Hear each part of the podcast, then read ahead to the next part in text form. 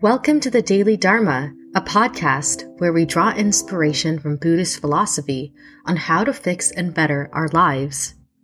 Join us as we dig through the archives of Buddhist texts, great teachers, and real life to grab an extra hit of wisdom to lift us up from the daily grind and find much needed peace. Hi, everyone.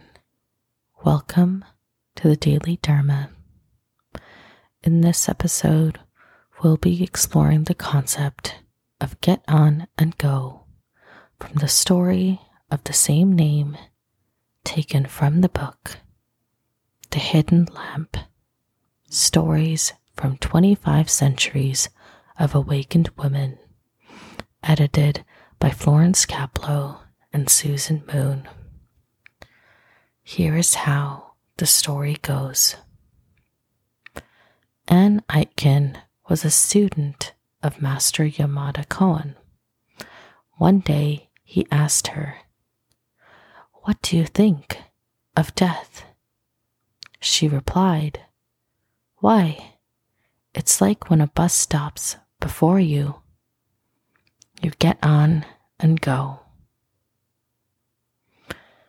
There's a reflection on the story by Nancy Genshin that I'd like to read as well. The great matter of life and death is what Zen is about, or so I was taught. Nowadays, though, I think Zen is more about how you live your life. As for death, well, as for death, I just don't know. My long years of training under my teacher, Genpo Roshi, have left a rich legacy. The lineage has entered the marrow of my dodgy old bones, and it has been a full time practice to simply forget everything I know and just live this life. I hope with all of my heart that the bus will be slow and coming. Every morning, I wake up surprised that I am still here. Am I dead or alive? I ask myself for a few seconds. For me, stroke ridden, it has become a part of my practice. While the story is really short, what struck me is that the theme of get on and go is a reoccurring one in all of Buddhist stories and Buddhist philosophy. In life and also in these stories, we're offer, often confronted with a moment where we feel anger or sadness or experience trauma or deep, deep joy.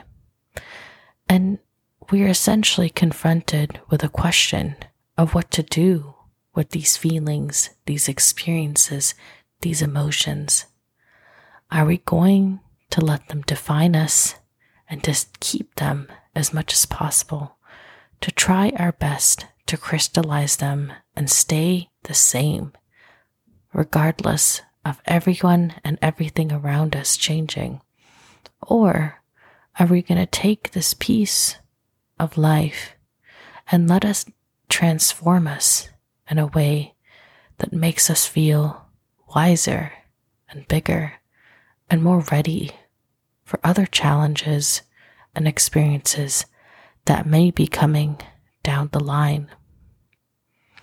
As in the story of the Buddha and in so many stories in Buddhism, the concept of being able to simply get on and go, to recognize, acknowledge, and yet still move on is a really important one. Because without being able to just get on and go, we could never truly move on from any moment in our lives. Something that even happened to me today was an interesting one on this theme. There was a moment of anger, and in that moment, I felt the anger was all that I can see. It clouded my perception, it clouded my mind, and I felt so very upset. But then, just a few hours later, I realized I wasn't angry anymore. And thinking and contemplating and acknowledging the anger and giving myself time and space in the outdoors to breathe the cold air and to reflect on what had happened, my anger had quietly exited the room. And I let it because, as I've sort of talked about on this podcast and also within myself over the years, clinging to our emotions, clinging to our experiences only goes so far in a world that is always changing and giving us the opportunity to change. Why stay the same when you can learn something new and evolve? Why stay within the same patterns when we can actually change them and explore different ways of thinking and different paths of actions and different words, which will have different effects on ourselves and the people around us? And when we, of course, think about life and think about death as this great journey where we are constantly getting on and off, it certainly eases the pressure. Instead of having to reach this one great destination, it's simply a series of getting on and getting off, as easy as riding a bus and then once you reach a place, you get off, and so on and so forth. Life has within it this rhythm, this opportunity, these steps to get on and get off, to learn, to see, experience, and let go.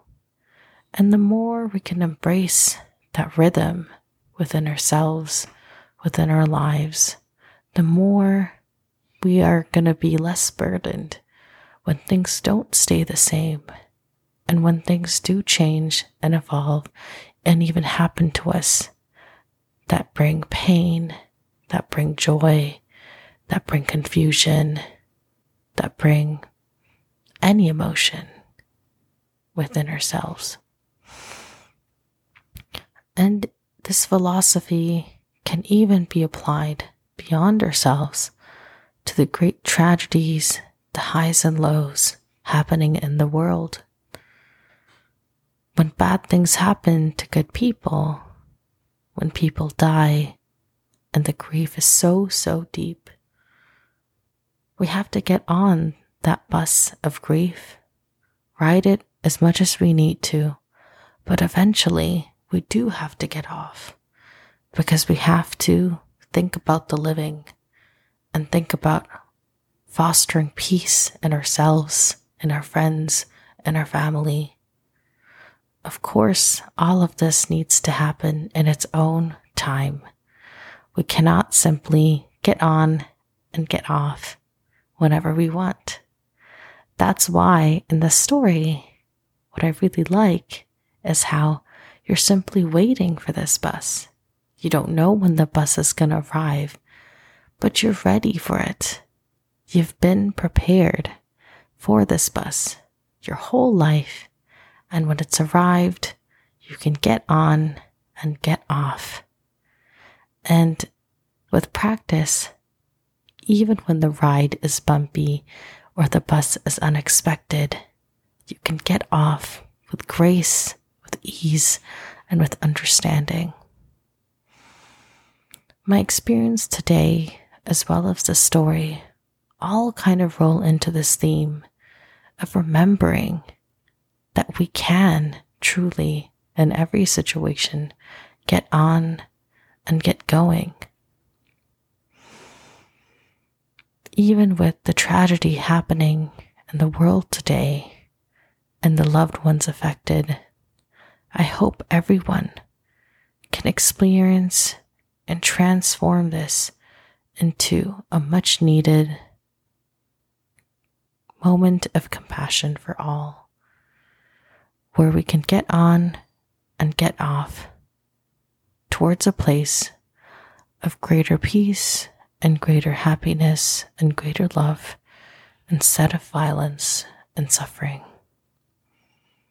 In the small moments of our lives and the big moments, when you're struggling to understand and struggling to feel how you can transform this moment for the better, remember the short and sweet story from Anne Aitken on why life and death is much like when a bus stops before you.